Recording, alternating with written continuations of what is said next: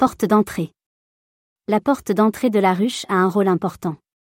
C'est une fente d'entrée pratique pour les abeilles mais trop petite pour laisser passer les prédateurs. Elle peut être réduite par un accessoire qui limite la surface d'entrée, et donc la surface à surveiller par les abeilles sur le plancher.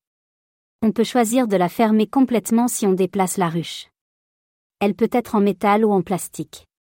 Elle conserve des trous d'aération.